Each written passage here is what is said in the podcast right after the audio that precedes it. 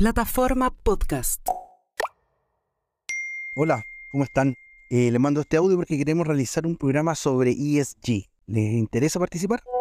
Sí, sí, por supuesto que sí. Buenísimo. ¿Y de qué podemos hablar? Activos, buenas prácticas, cohesión social, diversidad, estrategia, xenobiótico, yacimientos, zonas protegidas. Agnich, Alonso y Sañartu conversan, debaten y discuten sobre sostenibilidad de la A a la Z.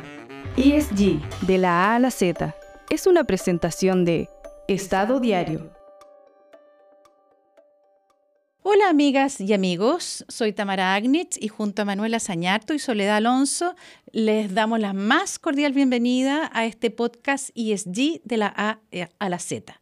Recordarles que cada 15 días estamos junto a Manuela y Soledad desmenuzando la sostenibilidad desmenuzando cada uno de los conceptos que están detrás de eh, este empaquetamiento que se le ha dado al desarrollo sostenible, que es el ESG.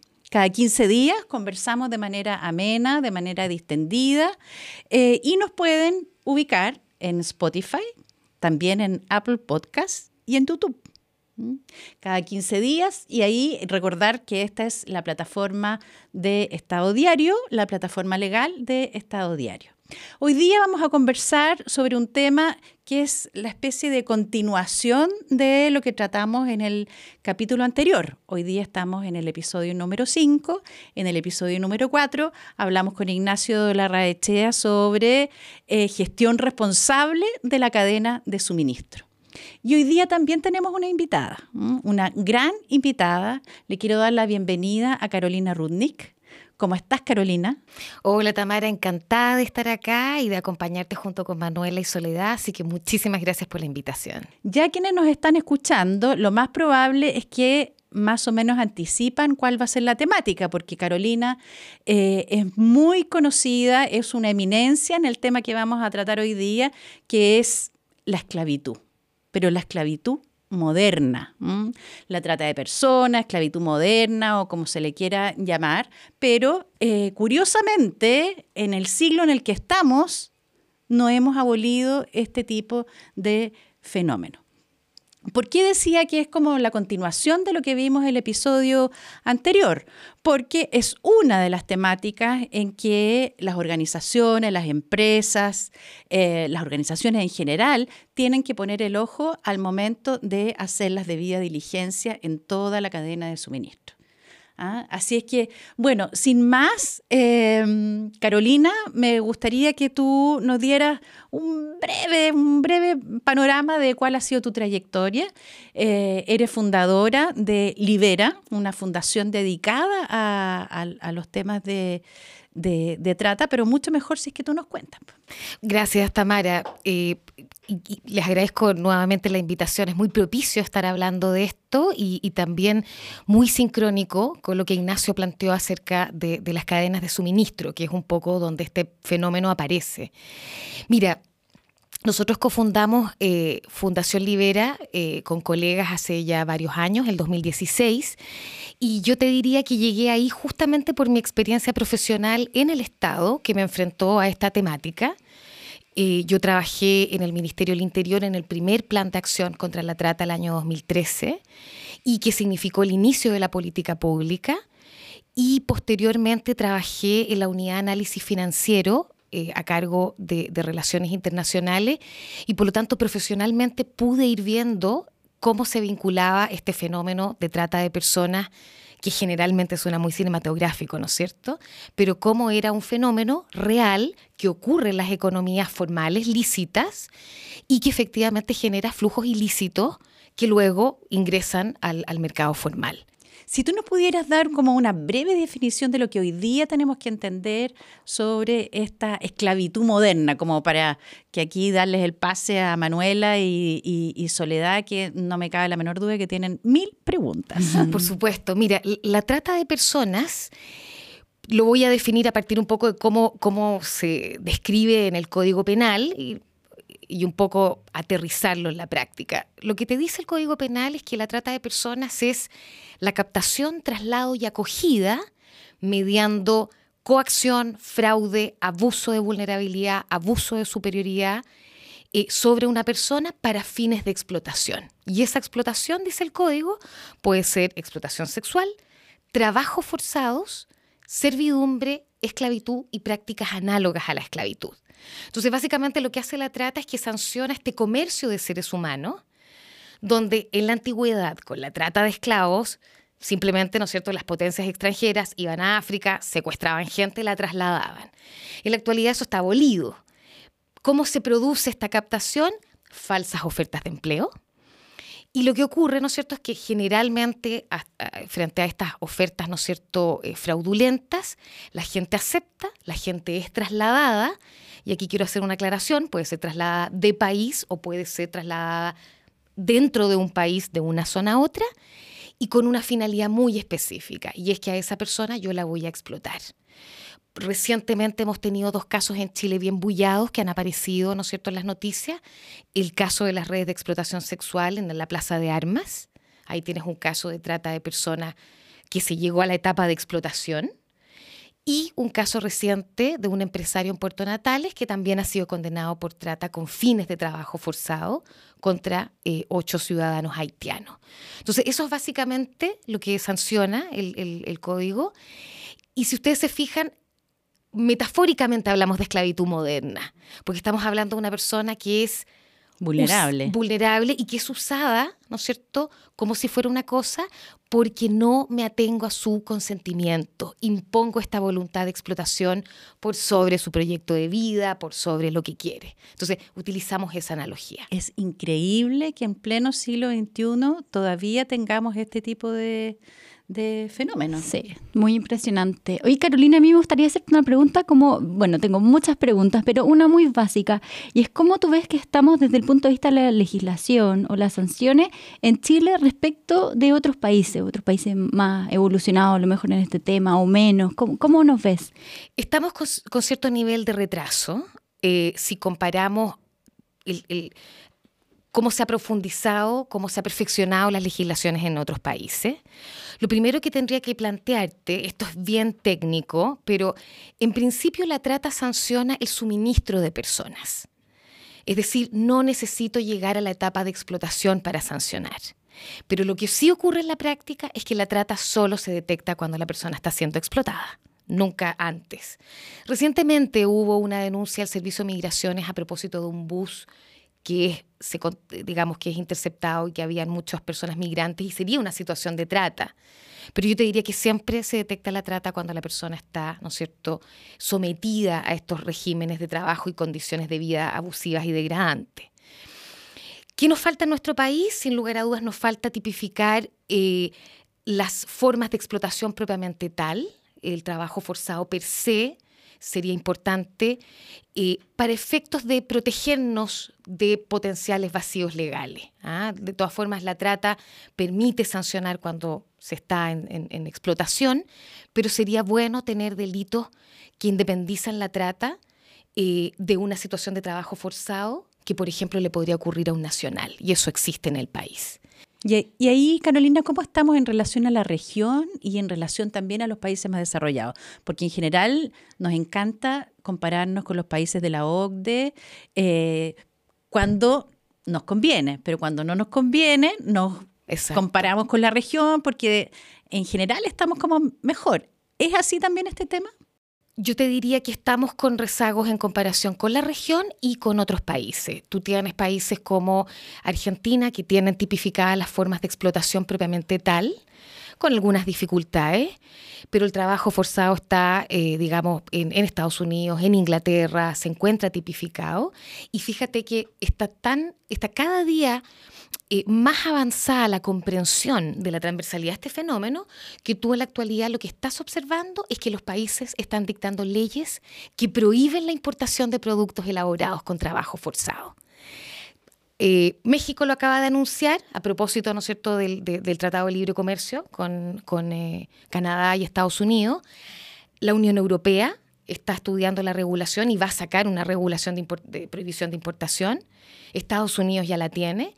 Entonces lo que nosotros observamos es que el país no se está dando cuenta que este fenómeno existe, y que hay que empezar a tapar los distintos vacíos legales para poder perseguirlo adecuadamente y detener lo que los expertos, la sociedad civil, incluso los organismos internacionales han denominado el dumping social. Esto es un dumping social. Tú elaboras un producto, porque la trata ocurre generalmente y el, y el trabajo forzado en los niveles más bajos de las cadenas de suministro. Entonces, efectivamente, una empresa por negligencia o por dolo estaría elaborando un producto o proveyendo un servicio a costos muy inferiores de lo que ocurriría en una jurisdicción en que se cumplen todos los, eh, digamos, los estándares laborales. Carolina, y a propósito de eso, yo te quería preguntar, en, en tu experiencia, ¿cómo tú ves eh, cuáles son las industrias, los servicios eh, o sectores donde hay mayor riesgo de trata de personas en Chile? Súper buena tu pregunta, Soledad, porque es sumamente interesante como lo que dice la OIT en sus distintos estudios, yo tendría que responderte qué es lo que nosotros estamos observando en terreno. La OIT ya ha planteado, y lo planteó en el último informe del, 2022, eh, prácticamente todos los sectores económicos más importantes de un país son susceptibles y tienen muchos riesgos de la existencia de trata y de trabajo forzado. Los cinco más importantes, donde se está dando esto con mayor frecuencia, son la agricultura, la manufactura, em, la construcción, mm. también el servicio doméstico y en menor medida, pero también los datos son grandes, en la pesca y en la minería. Y yo te diría que esas tendencias que la OIT reconoció, nosotros las hemos visto en terreno también. Efectivamente, en esas industrias hemos estado observando la situación de captación fraudulenta de trabajadores y luego sometimiento a condiciones de explotación. Pero si bien están estos sectores económicos que, que de alguna manera son más propensos, ninguno se salva. Porque dentro de, por ejemplo, el sector financiero, que uno podría decir, pero ¿qué tiene que ver el sector financiero? Pero tienen a veces subcontratación. Súper importante tu, tu, comentario, te lo agradezco un montón. Tamara, porque efectivamente el sector financiero es muy importante, por lo que tú dices, tiene su propia cadena de suministro, ¿no es cierto? Para, para empezar, generalmente se terceriza eh, el aseo. El aseo. Y estamos viendo, ¿no es cierto? Hay, hay, una señal de alerta importante en el país que tiene que ver con la población de trabajadores migrantes indocumentados que son susceptibles justamente al abuso. Y en ese sentido las instituciones financieras tienen su propia cadena, pero además la institución financiera tiene un elemento adicional. La institución financiera tiene que prevenir el lavado de activos la trata es un delito precedente de lavado de activos y por lo tanto una institución financiera debiera revisar, ¿no es cierto?, particularmente empresas e industrias que son intensivas de mano de obra y, que son riesgosas por parte, ¿no es cierto?, de los organismos internacionales y de la sociedad civil. Entonces, claro, en principio hay que estar atento a aquellas son, eh, aquellos sectores que hay, donde hay mucha mano de obra no calificada, pero efectivamente hay que poner mucho ojo en intermediarios de flujos, básicamente, de activos. Sí, yo veo de, lo que tú nos cuentas que es transversal a millones de industrias y en ese sentido te quería preguntar si tú, tú crees que existe la conciencia de la gravedad de este delito tanto en los empresarios como en los ciudadanos de a pie, porque está presente básicamente en todos los sectores.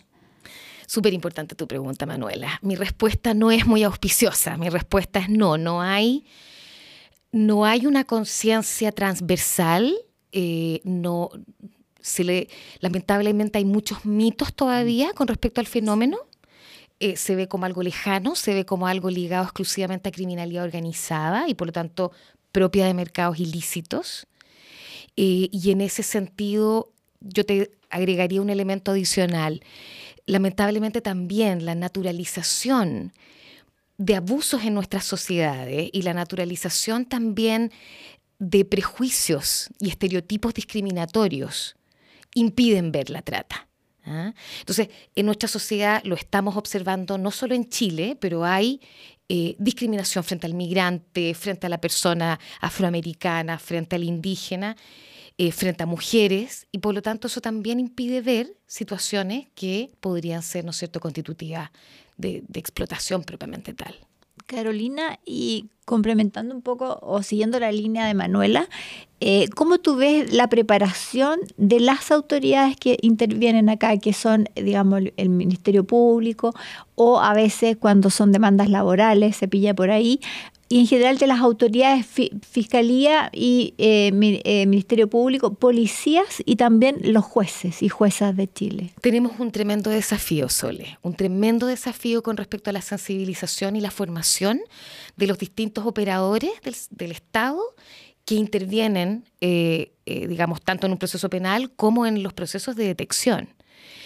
Yo te diría que, nu- nuevamente, lo que conversábamos hace unos segundos, hay mitos y, digamos, eh, estereotipos y errores con respecto a la comprensión del fenómeno eh, ha, producido mucho daño la vinculación con únicamente la criminalidad organizada, mucho daño.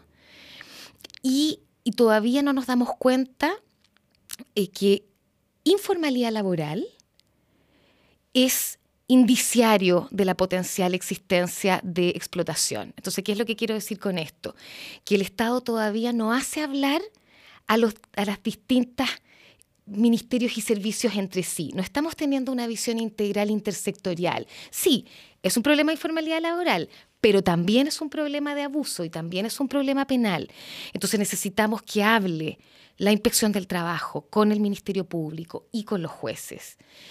Y, y en ese último punto necesitamos conocimiento especializado en los operadores del sistema de justicia. Necesitamos jueces y fiscales que conozcan las tendencias criminológicas del delito. Estos son enfermedades sociales. O sea, más preparados. Más preparados, que sepan, ¿no es cierto?, cómo ocurren estas tendencias en la agricultura, en la construcción, en la minería, cosa que puedan, ¿no es cierto?, eh, eh, ver los antecedentes y ver cómo emerge la tendencia. Sí, Carolina, y a, a, mí me llama la atención, es cierto, es muy importante el foco ya en la investigación, pero también es muy relevante todo lo que puede hacerse previo, o sea, la etapa preventiva, la debida diligencia, que lo hemos mencionado tantas veces, ¿verdad?, en los episodios anteriores, de la importancia que tiene realizar una debida diligencia. Más aún si es que empezamos a hacer conciencia de la existencia de este fenómeno. Entonces, ahí, ¿qué, qué, qué le podríamos recomendar a eh, las empresas o a las organizaciones que han implementado, no sé, nosotros nos dedicamos al ámbito del compliance también, cómo poder avanzar en que la debida diligencia también incluya esta perspectiva. Buenísima tu pregunta. Todas las preguntas han sido extraordinarias, así que súper agradecida. La debida diligencia es clave, es clave. Eh, no solamente es clave porque mira, te permite detectar una correcta debida diligencia en el mapeo de tu cadena de suministro, tú puedes detectar los lugares de riesgo. Es posible, se está haciendo, generalmente, ¿no es cierto? Eh, Chile exporta muchísimo eh, y ya estamos sujetos a un montón de obligaciones en términos de trazabilidad, generalmente eh, trazabilidad de cuestiones de naturaleza técnica, ¿no es cierto?, fitosanitaria. Tenemos que utilizar esos mecanismos ya existentes para agregar este nuevo factor, abrir los ojos y agregar el factor de la posibilidad de, particularmente en el mundo de la subcontratación, de la tercerización, que es ahí donde está el nudo crítico, eh, tengo que incorporar, ¿no es cierto?, la posibilidad de riesgo. Entonces, todo lo referente, ¿no cierto?, a las obligaciones de los mandantes en regímenes de subcontratación, el deber eh, y el derecho, ¿no es cierto?, de pedir la información, tengo que hacerlo efectivo. Eh, es sumamente importante revisar qué está pasando con mis contratistas. Y lo interesante es que ya está dentro de las matrices de riesgo. Entonces, aquí hay que abrir, y esto es sumamente interesante, y lo hemos planteado en, en hay, hay, distintos, digamos, eh, expertos y, sociedad civil que lo ha venido diciendo, se está produciendo una conjunción maravillosa entre el compliance y la sostenibilidad a propósito de la debida diligencia y lo que es el cumplimiento normativo preventivo de delitos. Súper interesante, pero tal cual como lo dijimos en el, el episodio anterior, nos basta con incorporar esa clausulita en el contrato Claro, eh, para em, resguardar por si es que mi contratista está haciendo algo indebido. No, eso Por no es suficiente. Exacto. Tú lo dijiste muy bien, hay que ir y constatar, verificar, observar ¿ah? de que no estamos utilizando migrantes, de que no están utilizando gente que está forzada, ¿no? Oye, Carolina, y a propósito, bueno, es un tema que a mí me, apasiona mucho y siempre lo pregunto a nuestros invitados y en general lo conversamos harto, si es que el consumidor cambia o no cambia sus decisiones cuando tiene toda la información. Y claro, un inversionista es distinto, está en una posición distinta porque tiene acceso a hacer un due diligence, tiene la información disponible, pero los consumidores estamos eh, en una situación más desventajosa en ese sentido. ¿Hay algo que uno como consumidor pueda hacer? Porque tú al principio dijiste que había países que estaban prohibiendo la importación de productos, entonces ahí ya claro, hay una barrera de inmediato porque el país no está dejando entrar productos que vienen eh, producidos de esta manera, pero en otros países que eso no ocurre. Súper interesante el punto, nuevamente. Mira, hay un movimiento internacional potente, y, digamos, incipiente, pero potente, de consumidores que están exigiendo eh, no solamente información, sino que, que los productos no hayan sido elaborados con trabajo forzado, con explotación. A propósito de la directiva que se está discutiendo en la Unión Europea, efectivamente se generaron apoyos ciudadanos de más de 800.000 personas eh, donde se planteó a la Unión Europea la necesidad de, eh, como consumidor, que se exigiera una debida diligencia y una transparencia total a las empresas en esta materia. En paralelo, hay campañas muy grandes, Fashion Revolution, una ONG que tiene su campaña, Clean Clothes Campaign en materia de retail, eh, que efectivamente están convocando y generando una especie de frente común y planteándole a las distintas marcas, pónganle ojo en su cadena de suministro. Y, hay una, y también está surgiendo con fuerza lo que eh, una especie de movimiento donde accionistas minoritarios están empezando a exigir, ¿no es cierto?, a los directorios, oiga, ¿qué está ocurriendo? Y en ese sentido, y, y esto lo dicen varias ONG, eh, tu acto de compra puede hacer toda la diferencia. Tu acto de compra es un acto político. ¿Cuál es la recomendación que nosotros siempre damos? Hay que informarse con respecto a lo que yo estoy comprando. O sea, no solamente irse por el precio, por lo barato. No solamente irse por el precio. Pero qué, qué interesante eso que tú dices, porque muchas veces nosotros acá intentamos hacer el, el link entre el tema y la E, la S, o la A, la S y la G. Y tú dices, claro, eh, eh, los accionistas minoritarios exigiéndole a los directorios, o sea, la G presente, eh, Exactamente. el, el rol de los gobiernos corporativos en estos temas. Exactamente. Y- Y, en, claro, y en ese sentido que dice la, la Manuela, eh, tiene que ver con la irrupción en el mercado laboral de los millennials y la generación más joven que está más consciente y que necesita tener un propósito para ser atraído por una empresa. No le da lo mismo que la empresa no tenga, por ejemplo, valores como los que él eh, o proyectos de vida donde él se sienta que se pueda realizar. Y una de esas cosas es, por ejemplo, eh, eh, para un millennial, digamos, es inaceptable que exista el trabajo infantil. Sin lugar a dudas, las nuevas generaciones están eh, irrumpiendo con una conciencia mayor de lo que podrían haber sido, ¿no es generaciones eh, que, eh, digamos, anteriores, sin lugar a dudas. Y, tú puedes observar que también dentro de la juventud y la niñez también hay una conciencia mayor. Y, ese es un camino sumamente importante para concientizar y para lograr cambios en las empresas, sin lugar a dudas. Sí. Carolina, tú hace poquito escribiste una columna, mm, una columna donde de alguna manera eh, te referías a, la incorporación de eh, este delito como em, dentro del catálogo que acarrean responsabilidad de las personas jurídicas. ¿m? Eh, si tú nos pudieras dar ahí tu punto de vista de cuáles son los déficits que está teniendo en la discusión hoy día eh, en, en el marco legislativo esta, esta temática.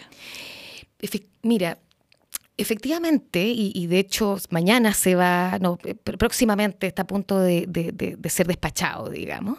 El proyecto de El delito proyecto- económico, el que es un terror para Sí, algunas sí, empresas. sí. Sí, el terror del compliance. Sí. Mira, la ley de delitos económicos era una ley que la sociedad civil que trabaja en materia de trata estaba esperando hace mucho tiempo. Porque la trata de personas forma parte del catálogo de la ley 20.393 desde el año 2021. Fue introducida por la ley de migración, pero se introdujo con un error. Y el error es que no se le asignó pena al delito. Entonces, ustedes comprenderán que estaba dentro del catálogo, pero era inaplicable. Y efectivamente, cuando se discutió, nosotros tratamos de entregar los antecedentes para que se corrigiera ese error. Ese error se corrigió, pero efectivamente, si bien la trata forma parte de- de- del catálogo de delitos de los cuales una empresa puede ser responsable, no fue incorporada dentro de la categoría de delito económico, y específicamente dentro de la categoría de delito económico, es decir, aquel que puede ser cometido por un representante directivo, ¿no es cierto?, ligado a una empresa para su beneficio, etcétera. Y se descartó por el hecho de ser una, un delito propio de la criminalidad organizada. Y ahí ya nosotros detectamos un error de comprensión de lo que es el fenómeno en la actualidad y que no lo decimos solo nosotros, digamos, sino que lo dice la OIT, lo dice la OIM, etcétera. Y en ese sentido lamentamos el, el déficit de que no se va a ver, eh, no se podrá aplicar el régimen de delitos económicos al delito de trata cuando lo comete una empresa. Particularmente han ocurrido una serie de modificaciones en otras leyes que van a evitar de que esta especie de, de brecha sea tan grave. Eh, pero efectivamente hay todo un régimen de responsabilidad de personas naturales al interior de la empresa que no se va a poder aplicar. Eh, hay todo un régimen de atenuantes y agravantes que en principio no se aplicaría, se aplicaría al régimen general de la ley 20.393. Y, y en ese sentido eh, creemos que, que hay un, un- un gap importante, ¿ah? Eh, bajo la perspectiva de que lo que nos interesa con esta ley es acabar con la impunidad empresarial. Si es que uno lo mira desde el punto de vista de los incentivos, o sea, no solamente desde la óptica jurídica, sino que desde la óptica más bien económica, es como casi nítida la relación que hay, ¿verdad?, entre eh, este tipo de fenómeno y la última línea, ¿ah? que es ahí donde está el, el- el- incentivo para las organizaciones. Entonces, por lo menos a mí, que no soy abogada, me eh, causa también mucha eh, extrañeza que no esté considerado como un delito económico. Eh, así que co- comparto al menos esa, esa visión desde esta otra vereda, ¿ah? que no es la jurídica. Mira, muy agradecida del apoyo y además el hecho que tú puedes observar en la práctica, ¿no es cierto? Tú puedes darte, tú lo misma lo acabas de señalar, est- está presente porque la, eh, fenomenología del delito está demostrando, ¿no es cierto?, que esto está ocurriendo en los niveles inferiores de las cadenas, eh, en las operaciones de, subcontratación. eh, y es algo respecto a lo cual es sumamente importante que, las empresas asuman, como decías tú antes, el rol preventivo. Aquí hay mucho que se puede hacer muy valioso y que podría ser incluso, ¿no es cierto?, un- una chapita, un motor económico, una ventaja com- competitiva económica de la empresa que se hace cargo de esto. Y más, más aún, perdón, si es que lo relacionamos a la temática de, eh, de este programa, que es el tema del desarrollo sostenible. Ah, que no podemos afectar eh, el, el- el planeta futuro como un todo. Hay aspectos sociales en los que tenemos las empresas que estar observando. Tal ¿Mm? cual. Carolina, tengo una, no sé si alcanzamos una última pregunta. Mira, estuve mirando el material que tú compartiste y en uno venía un gráfico donde salía cuáles eran las ganancias eh, que vienen, digamos, de este ilícito. Eran como, no sé, corrígeme tú, cerca de 150 mil millones de dólares.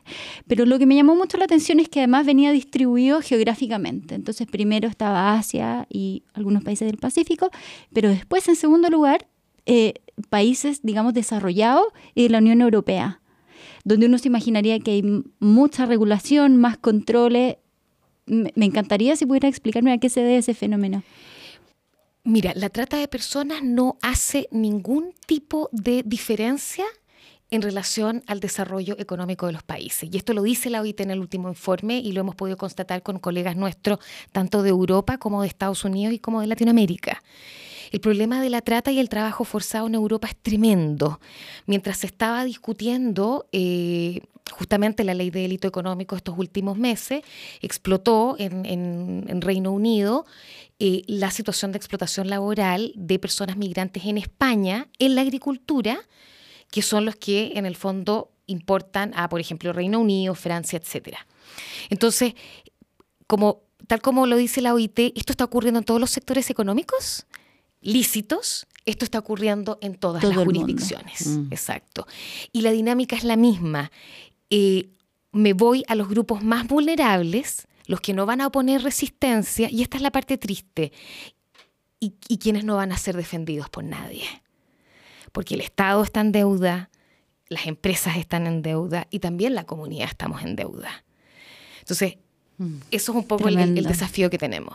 Pucha, estamos llegando al final, pero solamente una cosita antes de, ir al cierre, que no podemos dejar de relacionar estas temáticas con el cambio climático.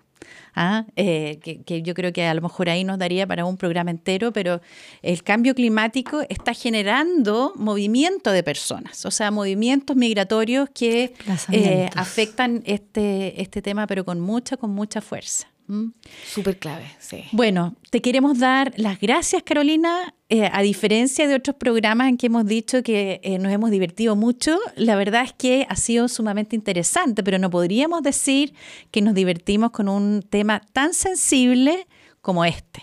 Así es que darte las gracias por eh, tus conocimientos, darte las gracias también por toda la tarea que hacen en la Fundación Libera de ir concientizando y abriendo de alguna manera los espacios en cada uno de los rincones de la sociedad. Aquí no hay nadie que pueda decir yo aquí eh, no tengo nada que ver. Todo desde todos desde el lugar en donde estemos eh, podemos hacer un poquitito para ir avanzando y, eliminar eh, la esclavitud moderna y todo lo que quieran, pero esclavitud al fin.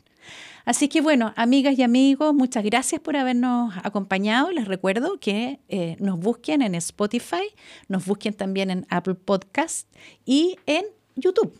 Y nos vemos en 15 días más con una nueva temática que em, seguro va a ser tan interesante como la que hemos conversado hoy día con Carolina Rudnick. Manuela Sañartu, Soledad Alonso, muchas gracias por acompañarme hoy día y nos vemos en la próxima. Así es. Chao, chao. Muchas gracias. ¿ah? Porque ahora el contenido también se escucha. Estado diario.